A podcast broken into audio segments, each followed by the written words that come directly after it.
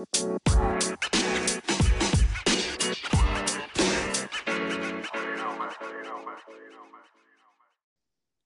everyone, welcome back. I'm Jess. And I'm Regan, and this is You Pick, We Watch, the podcast where you pick the movie and we take a deep dive into it, learning everything we can about your recommendation. Today, we're talking about the 1992 film Home Alone 2 Lost in New York.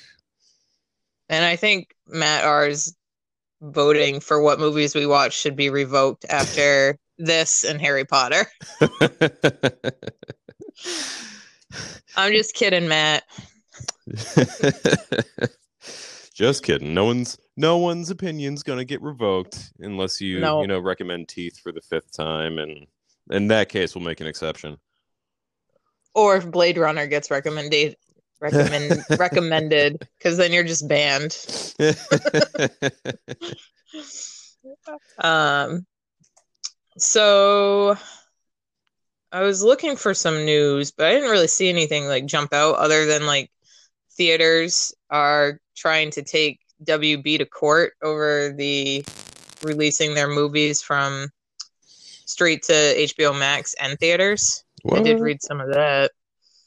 So Wait, so because they're doing that, theaters are taking them to court?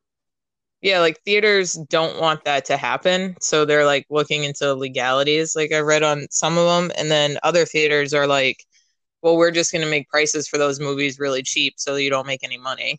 I feel like that's the way to go. Yeah. I don't know. I feel like that would hurt the theater too, though. Yeah, it's kind of like they don't want to win as long as HBO Max loses. Yeah. Which, I mean, I'm totally in love with HBO Max. And like I told you, I just watched Wonder Woman yesterday to like again to get ready for Wonder Woman 84. And I'm stoked now for that. I think it's going to be awesome. Nice. Yeah, I'm also pretty in love with HBO Max. Um, a bit of news that I found is that finally on Roku products, we're going to actually be able to get the HBO Max app, which I don't know if that's been an issue for you, but I've had to use it through my Xbox because um, I guess Roku and HBO Max have been trying to come to terms with like a, a licensing deal or something. Either way, Yeah, it's been like six, no, over six months, I think. I did hear that. And actually, I I've been using HBO Max on my PlayStation. Um, but I just turned my Roku on today and saw it on the bottom as an app to get. But I did see in some movie groups I follow on Facebook that some people are having issues with it. So Of course. It's that whole Yeah. like day one launch where you boot it up and everything's broken. yeah, of course. So that's why I'm not getting a PS5 until next Christmas. Mm. good good call on that. Yeah. Um, so in honor of Kevin being lost in New York, here's our get to know you question for today. If there is one major city you'd like to be lost in on Christmas, what city would that be? Anywhere in the world. Oh wow. Yeah. okay. Um I maybe I'll say uh Athens because I've always wanted to go there. All right. All right. At any time of year, or would you like to see it at Christmas? I mean, at any time of year, really. I was just picking, you know, location wise. Um, yeah, that's cool. I think I would love I really would like to see like Dublin. That is actually my second choice. Nice. that one and um because i've spent like holiday time around toronto and like montreal like i've seen them montreal is really pretty around this time of year but i think i would i would want to go overseas or something Definitely. Definitely. So- I think the biggest, the largest city I've ever been in on Christmas is just Buffalo. So I'm not really experienced in that. yeah i wouldn't i don't really like going where there's crowds but i don't know i feel like some places you'd want to see at christmas Yeah. Yeah, absolutely. So, One year after Kevin McAllister was left home alone and had to defeat a pair of bumbling burglars, he accidentally finds himself stranded in New York City, and the same criminals are not far behind. Yep. I don't know. I, that just doesn't make me want to watch the movie. yeah. As an adult, it doesn't make me want to watch it, but you know, as a kid, when I found out there was more than one Home Alone movie, like I just want to see people get hit in the nuts with like an elaborate trap. Like that's all I wanted. I don't care what packaging that comes in. That's true. That's true. Um, I think this was the first time that I was disappointed in a sequel, Mm. like growing up, because in the same like time period, uh, Teenage Mutant Ninja Turtles 2: Secret of the Oo- Ooze is probably one of my favorite sequels ever. And then uh, Sister Act 2 came out in 93, I think. And those were both like amazing sequels to the original movies. And to me, this one just like fell flat, I think, even back then for me.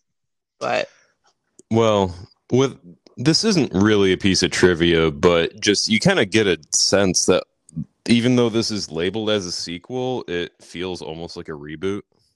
You know, like they're Yeah. doing very, very similar concept, very similar things. It's just a different location. yeah. And I mean, it's so similar that we don't even have to go over the cast again. Yeah. because it's all the same people with two notable exceptions. Uh, President Trump makes an appearance, well, yeah. and Tim Curry is the bright spot in this movie. Oh, and uh Rob Schneider is also in it. Oh yeah, yeah, yeah. totally forgot about him. Yeah, he does. He is. He's funny though. Yeah, I mean Tim Curry, he never disappoints, and Rob Schneider is just you know they're just some movies he is just delightful in. Yeah. Yeah, I enjoy Rob Schneider much more in his movies and his and Adam Sandler's movies than like his SNL days. Mm, yeah, yeah, I'd agree with that. So it's it's good. So like since we don't have to go over that, we can just jump right into trivia. And you remember how like the last one won or like not won but was nominated for Academy Awards and stuff? This one the only award it won that matters is John Williams again, and it was for the BMI Film and TV Awards in '93 for uh, music, and that's it. I like how you preface that. The only one that matters, anyway. Yeah, I mean nobody really cares about the People's Choice or Kids' Choice or that that stuff because I don't know. because it. Maybe the people that win them do, but no, I'm right there with you. so yeah. But John Williams again Exactly. is amazing. Always a bright spot. so yeah, What surprised me initially when I was looking up stuff about the movie is the fact that that Talkboy handheld recorder was actually just a prop and didn't actually work. I 100% for my entire life thought that was a real thing. Yeah, me too. And that like not spawned stuff from movies like coming out, but that like the movie tie-in to toys, I think really in the 80s you used to have action figures that got turned into like movies and TV shows. But I think this was like the first one that I remember the opposite, like something from a movie became real. Yeah, because they actually did end up making a series of those because like every kid wanted one after seeing the the movie. So yeah, it's pretty wild that it's I I hesitate to like call it a toy, but yeah, it's like a movie spawning something completely new, which is cool. Yeah. And it was a prize on like every Nickelodeon show. I love that. I wanted to be on a Nickelodeon game show so Yeah, bad. everyone did in the 90s. Yeah, Wild and Crazy Kids. Like I could have won that. that and Nick Arcade, man. I always used to watch was it Double Dare or something? Yeah, yeah, yeah. Oh, good times. So Yeah, it was fun. Um, I liked this because it talks about like how we were talking about last week about Pesci like filming Goodfellas at the same time and just being like this like gangsta guy. Mm. Um, after one scene, Macaulay Culkin asked Joe Pesci why he never smiled, and Pesci told him to shut up. and at the time, Pesci's like, he's pampered a lot by a lot of people, but not me. And I think he likes that. So he was just keeping it real with this 11 year old. I appreciate this that. gangster. I appreciate that. But I yeah. also kind of want that to be his perspective. And Culkin just being like, wow, what an ass. yeah. yeah. No, I'm pretty sure he likes it though. no. Yeah. That's really funny. Um, something else that surprised me is you remember when Kevin is dialing on the payphone to make a reservation at the hotel? Apparently, mm-hmm. instead of using a fake like 555 number, they used the actual number for the Plaza Hotel in real life. And that was intentional and kind of like a gamble that the business was going to pick up for the hotel, which apparently it did and uh, they used to offer at the hotel the Home Alone experience around Christmas, where guests could pay to stay in a similar room as Kevin did in the movie and receive similar gifts, like uh, taking a limo ride somewhere and like free pizza and checking out filming locations. And uh, yeah, I, I don't know if they still do that, but it, at least they they did that for a number of years. That's like that's really cool, but also I would have been afraid to do that just to, because of all the like jerks that would prank call. Because you had payphones back then, just like like it looks like. So yeah, there was no like tracing anything back then. That's that's very true. a different time. It definitely was a different time. Um. So this was also uh, directed by Chris Columbus um, and written by John Hughes. But after this one, Chris Columbus wanted something new, and he was sent the script for what would be Mrs. Doubtfire, and that would come out the next year. Ah, how about that? Yeah. So he went from like money, money, money, money, like just printing dollar bills. Damn. Well, sometimes you know luck just finds you. Yeah, you are around in the right time, and like you get all these projects that just make you tons of money. Yeah, kind of like uh, was it the director of Gigli? Like every other movie he made was like an excuse to print money, and then that one just killed his career. Yeah, which it deserved yeah. to. But I mean, before that point, you know, it, again, he had like a series of like 10 movies they just knocked out of the park. Yeah. Um, speaking of luck, that's kind of good and bad at the same time. Um, I guess a blizzard hit right before the exterior scenes that they were doing like in the park and stuff. Uh, so they didn't have to use fake snow, but it got so cold that cameras actually froze during filming. And then the kicker is they already spent a bunch of production money on artificial snow for Central Park right before the blizzard. That's funny. That's kind of like what happened in the first movie when they needed the snow for the outside shots uh, when they came home. Mm. Yeah, yeah, actually that is right. So that's funny. Just nature. Nature's like, nope. they used to film movies at my school and I remember them making artificial snow and it was so weird. You'd walk out for um, class and you'd see like half your field was full of snow and like people bundled up and everything. And then there'd be green grass like right next door. That's got to be pretty wild to see. Yeah, it was it was funny. Actually, I have another side trivia. Um in The Bodyguard or The Preacher's Wife. I one of those Whitney Houston mo- movies. I can't remember mm-hmm. which one. I think it's were they both with Kevin Costner uh, or was just The Bodyguard? the Bodyguard was. Okay, I think it's that movie. But they filmed an outdoor ice skating scene in Portland, Maine, which is where my family's from.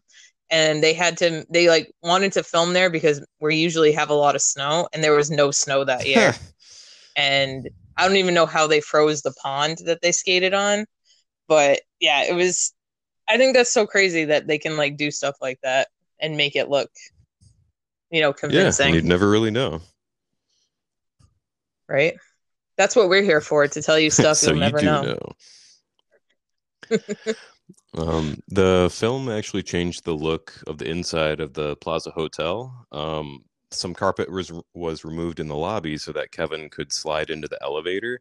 And apparently, Trump owned the hotel at the time and liked the look so much he decided to keep it. So, not only did this movie cause a prop object to be like the most coveted toy for a few years, uh, they also managed to change the look of a hotel. That's pretty cool to get donald trump to change his mind on anything yeah, yeah, it's quite a feat. yeah um first of all if you lost your kid in an air like the first one year wouldn't you think you would be way more attentive to him the next time you went on vacation Oh yeah, I would handcuff him to my wrist. and and like learn from last year like how are you going to sleep in two years in a row Well, but anyway when you need a sequel, you get a little lax on your rules. That's right. Um, the airport scenes this time were uh, exponentially more difficult to shoot because the airport obviously has to stay operational during filming. But Macaulay Culkin like was pumping out movies left and right, and they needed to get extra security because of all the fans and the paparazzi. Which again, a different time because there's no way they would like keep an airport actually running like the whole airport running now and they would not allow like fans or paparazzi anywhere near like gates and everything Oh, for sure. um so like all the extra security and the scenes at o'hare um were filmed in february and they actually kept their christmas decorations up so they could uh get Oh, that that's in there. nice. There's actually I Yeah. can't remember which scene, but just in one of the scenes where they're running through the airport, if you pause the movie and look really hard through squinty eyes, you can actually see the like yellow tape in the background where they're sectioning off the like the actual people flying places and the crew. That's crazy. You would think that with as many times as like I've flown a lot of places and I've flown to like LA and Las Vegas. I've never seen a celebrity in an airport. Oh, one of my friends told me that they sat near Jeff Goldblum on a flight somewhere, but that's like the closest I've ever come to seeing a celebrity is hearing my friend tell me about his experience. uh the closest I ever got was actually in Buffalo in high school. We were here for a hockey tournament and we were staying at a hotel and the Miami Dolphins happened to be staying in the same hotel. And the morning we were leaving was the morning of their game and when we walked out when you walked out of where the elevators were everything was like roped off and there was like a red carpet and we had to walk through that. Like anybody coming out of the elevator had to and there were fans like lined up. It was so cool. imagine. but um yeah they were there for the miami dolphins not not for us. But um it was kind of cool to see him coming down because we we didn't leave right away. And you'd see like these you know almost seven foot 300 pound linebackers coming down I really thought that story was going to be like I was staying at this hotel in Florida, and then all of us are in Buffalo, and then like I saw Donald Trump, and he told me where the lobby was, and it was really weird. it's almost like there's a movie Yeah. with that Yeah. the uh, apparently filming in the like family's house was kept to a minimum this this time around because the owners jacked up the price to film inside their house based on the first movie's success. so I don't know if that seemed like kind of. I mean, it was frantic already, but it felt kind of like they were really rushing people through that house, and that makes a lot of sense now. Yeah. And why wouldn't you do Yeah, that? You know, if that's, that's uh, the biggest movie for like 12 weeks in a row, you know, why not ask for a little more money? Right? They're like, my house just made you this much money, and it's gonna be a meme for the rest of eternity. So, where's my money? um, what did you think? A side note from all this trivia, but what did you think of like all the extra like plots? I guess in this movie, do you feel like it was all over the place, trying not to be like a reboot? Yeah, I? I would say uh, there were probably scenes and like subplots that if they were cut, I probably wouldn't even notice, you know? Like, I mean, the stuff with the bird lady, that comes back around at the end where she like saves him essentially. Spoiler. But um also, do you know that she's an Oscar, she's an Irish Oscar winning actress?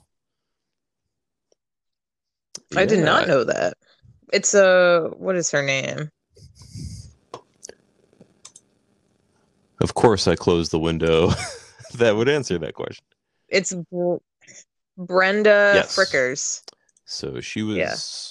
Or she won an Oscar for I think a support, supporting role in My Left Foot with Daniel Day Lewis. oh yeah, I've heard of that movie. Me too. Never seen it. No, he also won an Oscar for it, but it's just in in the background of my ah, I'll watch that someday kind of movie. Yeah, Daniel Day Lewis only puts out a movie like every like what is it like four or five years and wins an Oscar every Yeah. single time. Yeah, well, maybe he needs all that time to prep. He is a very method actor, Yeah. I hear. And uh, I don't know, whatever he does, even though he's like retired from acting now, like whenever he announced he was doing a movie, I was like, oh, this is potentially going to win at least one Oscar. Oh yeah, absolutely. Um so you know how in the first one they he was watching Angels with Filthy Yes. Souls? he watched a sequel within a sequel, Angels with even filthier Souls. I love that. Those parts of the movie are some of my favorites. Um, did you notice that it seemed more authentic because Chris Columbus actually studied 1930s and 40s film noir to make Yeah, it so? I'd say there was there was a lot right about those. Um, I I think they they really nailed the dialogue in those. Just had a, a real fun noir feel to it. Um, I can't remember the name of the actor the actor in it who's shooting the Tommy gun. That that little uh, short for this movie was like the last thing he ever filmed before dying, I believe. Oh, that's sad. That took a turn. Yeah, I I was like trying to remember exactly why that was like sticking out of my head, and then it just ended really morbidly. Yeah, so sorry about that. um, so this is something I found crazy, and I always like when this stuff happens. Kevin's room service bill. First of all, can we can we take a second and appreciate the 1990s old school credit card thing at the hotel, where you actually have to make a copy Oh, of the credit card? Exactly. Uh, the first time I saw that ever, ever in media was actually in the movie Payback.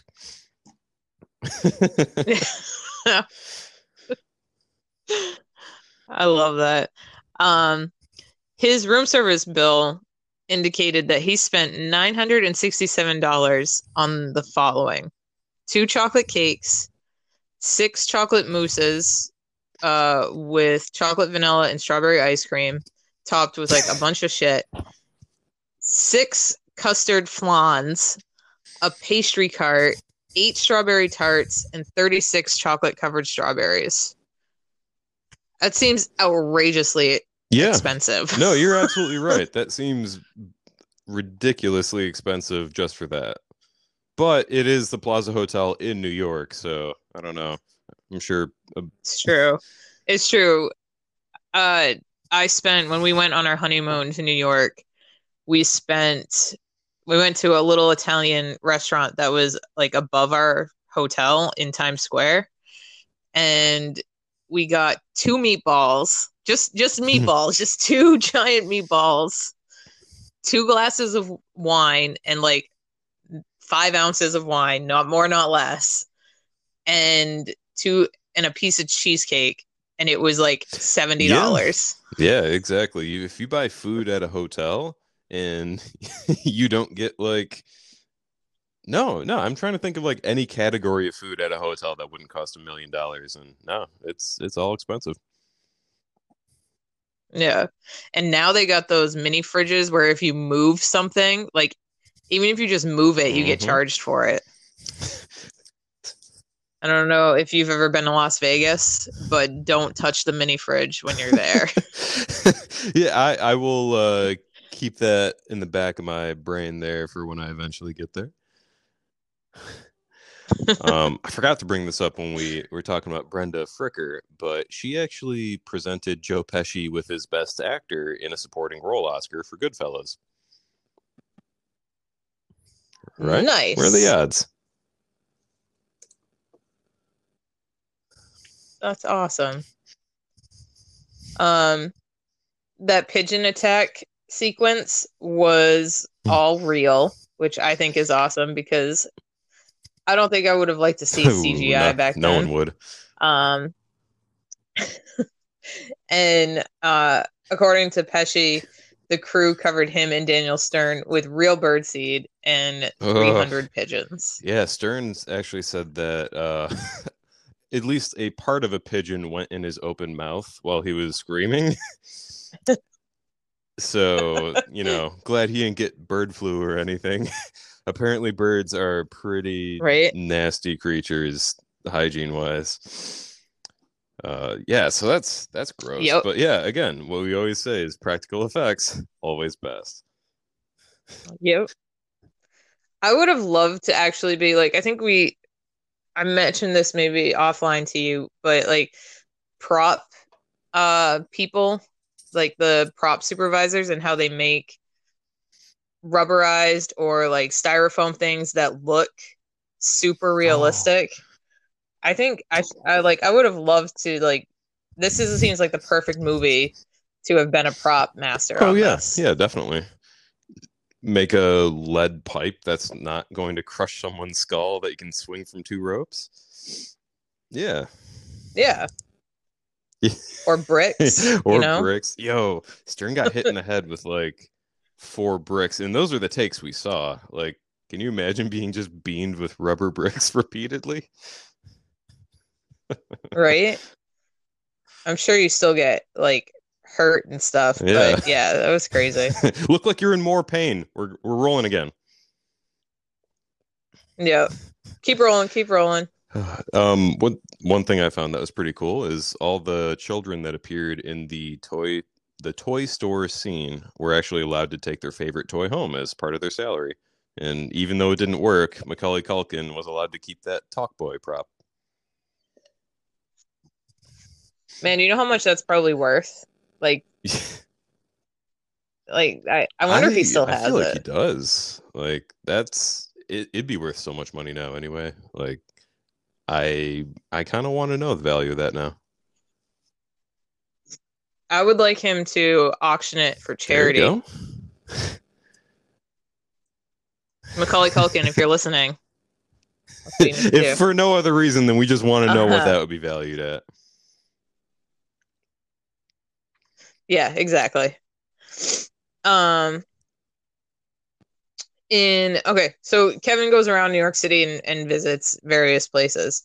Um, and one of his visits is the World Trade Center, but that was removed from television broadcasts after 2001 out of respect for the victims of the 9 11 attacks. But as of Christmas 2018, they restored it back into the televised hmm. versions. I guess they felt enough I, time had passed. I guess so. And even with all know. that time that passed, like when uh, my wife and I saw that scene, we are both like, oh, hey, aw, you know, like, oh yeah, those uh bummer. Yeah. Yeah, I know. I say that like every time every time I see a movie pre 2001 that's set in New York and I see them, I'm like, oh, Yeah. Yeah, Remember that day? that feeling's ever gonna go away. no. Um, on a lighter note, Macaulay Culkin was paid four and a half million to star in this movie, and that was at the time the biggest salary ever given to an 11 year old uh, child actor. Huh. Well, I guess he deserved it. The first Yeah. one didn't make a lot of money. Yeah, and first one had such a Um, well comparatively smaller budget, I believe. yeah, I think so. Oh, my dog just opened my door. That's what that noise was. He's just looking. Um, during production, John Hughes wrote the script for Home Alone 3, which we all know came out and I will never watch. Um, but originally it was supposed to be for Macaulay Culkin, who would return as a teenager. And honestly, what's a teenager going to do when they're I home don't want alone? to answer that. Exactly. So I'm glad that never happened. But um, when he found out that Macaulay Culkin quit acting in 1994, which obviously he's he came back and did a few movies, but um, Hughes ended up rewriting the movie from scratch. Well, that makes sense. Um, actually, speaking of that exact same thing, um, so a 12 year old that was so enthralled by Home Alone back in the day, um, named Greg Sestero of uh, The Room fame, my favorite so bad it's good movie. Uh, he actually wrote a script ti- uh, for a sequel titled Home Alone 2 Lost in Disney World. And apparently, elements of that initial script that was sent into the actual company were used for a later sequel, like I think Home Alone 4 or something. I, I kind of stopped paying attention after three. But um, he got a letter back from John Hughes saying, Believe in yourself, have patience, and always follow your heart. And he was so inspired by that letter, he pursued acting and writing professionally, which he's been in some stuff now, which I think is kind of cool. Yeah, that's awesome because now you can't send solicited scripts to movie studios because of lawsuits Ooh, and okay. stuff. So you believe me, I have been trying to sell mine for a very long time. And you actually have to get like go through agents now to even get remotely close, which is like because people are stupid. Like back in the day, like the 40s, 30s and 40s, you used to be able to go hang outside of the studios in Hollywood and they would come out and look for like extras and they would just pick you out of the crowd standing there. And and you could just solicit all your scripts to people. And now you can't do anything unless you have money. I mean, that sounds about right. So, yeah. Because people just can't have nice things. Yep. They have to ruin it. Um, so the director actually has a cameo in this movie. If you recall the first like opening scene in that toy store, there's like a dude holding a little girl pointing at some toys, and it stays on him for just long enough for your brain to be like, "Wait, is that supposed to be someone?" Uh, that is the director, Chris Columbus, and his actual daughter, I believe. His wife was the. Uh, I think it was his wife. Um, either way, her mother uh, was also in the film as the 911 dispatcher or operator. Red haired lady. Yeah, I think it, I know his yeah, his wife was in it too. I like that. I like when people do that. Um This is the one that kind of reminds me of Grand Budapest I know Hotel exactly what you're going to say, and I already love it. Um, the key symbols on Tim Curry's concierge character, Mr. Hector, are from an organization known as Le Clefs d'Or USA. It's the only national association of professional hotel concierges and is extremely hard to obtain membership to. Earning the gold keys is a privilege given only to the true concierge professional, one who is dedicated to delivering the highest level of service to their guests and their hotels, in addition to other requirements which can be found on their website. And I feel like Grand Budapest Hotel No, missed that. I, they had something like that. I that was the like that was like the five minute Yeah. phone call going from every famous cameo in the movie to like Bill Murray. That's true. That's true. But yeah, that reminded me of that movie. So. Same here. Um, this one I just thought was really fun. Is uh, according to Daniel Stern, his first take for the scene where Marv gets electrocuted using the sink uh, made the director Chris Columbus laugh so hysterically he couldn't yell "cut." He just collapsed on the floor after the scene had been going. He just collapsed, laughing, couldn't get a grip because he just loved that so much. I I feel like Yeah. that's a little overkill. I do, but I was like, you know what? Good, good for him having fun making a movie. Um, this one also has a lot of trivia, much like the first one. So we won't go through all of them, but I think we hit some of the high ones. Do you have any, um, any other ones you want to talk about before I go into Oh, like the budget and the box office? All right. Um, so the budget for this one was $28 million, which I assume has to do with a lot of the like the airport, the fake snow, and the hotel, and just being in New York. Um, opening weekend, not a problem. Made all the money back, $31 million. Ended up making 173 in the US and almost 360 worldwide. And then in 92, when it came out, so leading into that, we have the number one movies were in October Under Siege, which isn't that a uh Steven Seagal. Who's that guy That's with the all you had to say. Who's that guy with the ponytail? yes. yeah, That's that's, a. Steven Seagal movie, right? And uh yeah. Four weeks good. at number one. Yeah. And then uh November 8th was Passenger 57 with Wesley Snipes. And then Dracula uh in nine uh November 15th. And then you had the two week or three weeks of Home Alone 2. And then um A Few Good Men came out in December. Those are some pretty big so- movies too. Yeah. Very good.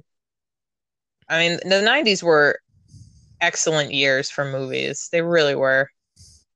I think we say that every time we have a movie from the 90s, like how much good stuff Yeah. came out. Yeah, absolutely. So, um, do you want to go on? Do you want to start thumbs or do you want me Um, to? I'll, I'll start. I'll say that um, I do enjoy this movie. I don't like it anywhere anywhere near as much as I do the first. Um, as far as sequels go, I don't think it's a really good sequel. It's just kind of like it.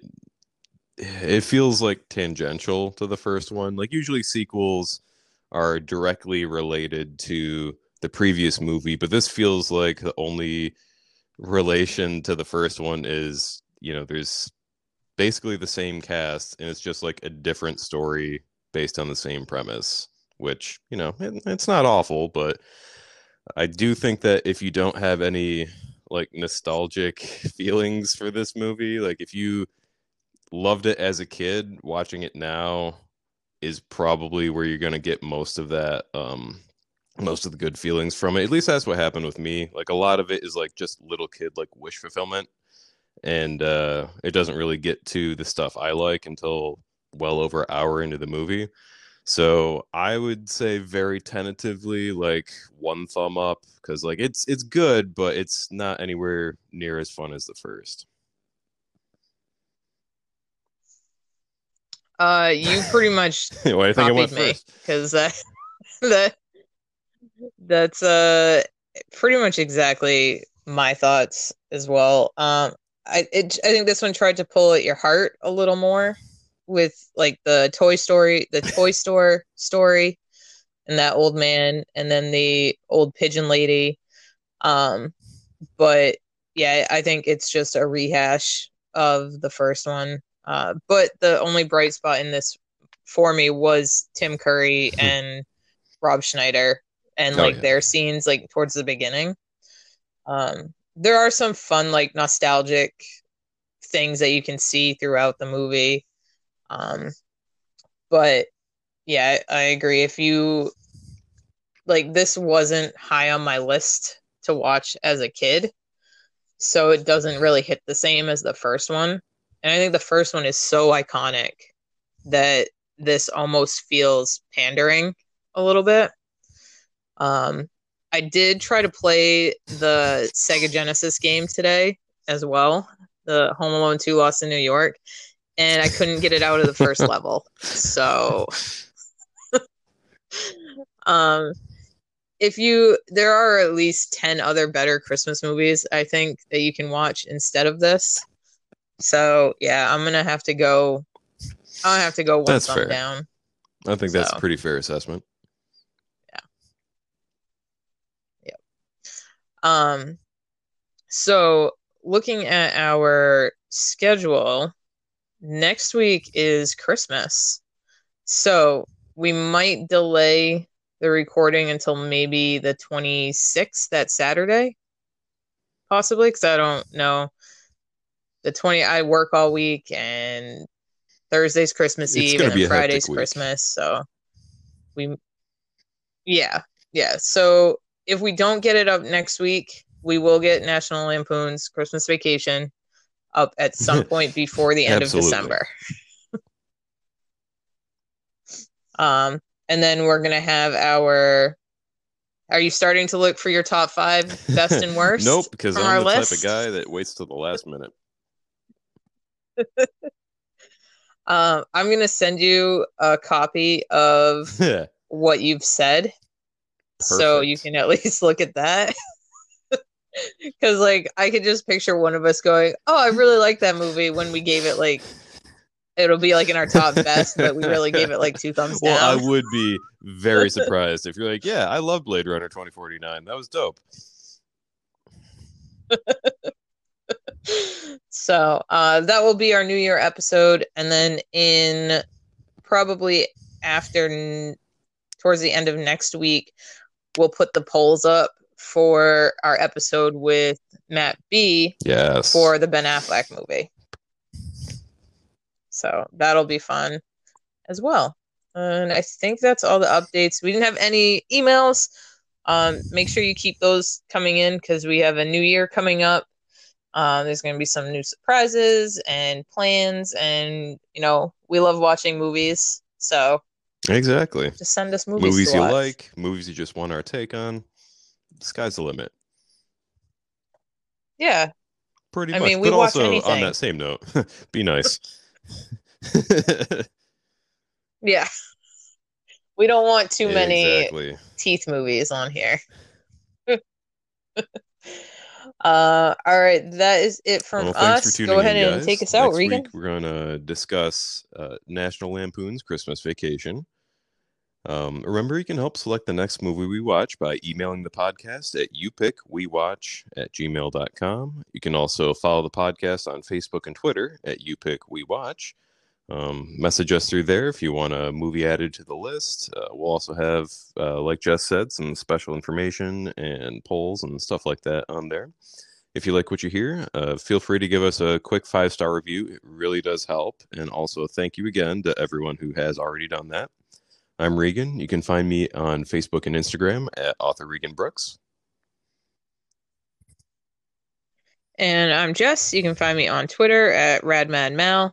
And uh, yeah, this has been awesome, and it's been a great Christmas, our first Christmas year, and uh, it will exactly. keep it going, going so, into the uh, new year. Set too. all the traps before you know Christmas Eve, and catch Santa when he comes down. That's right.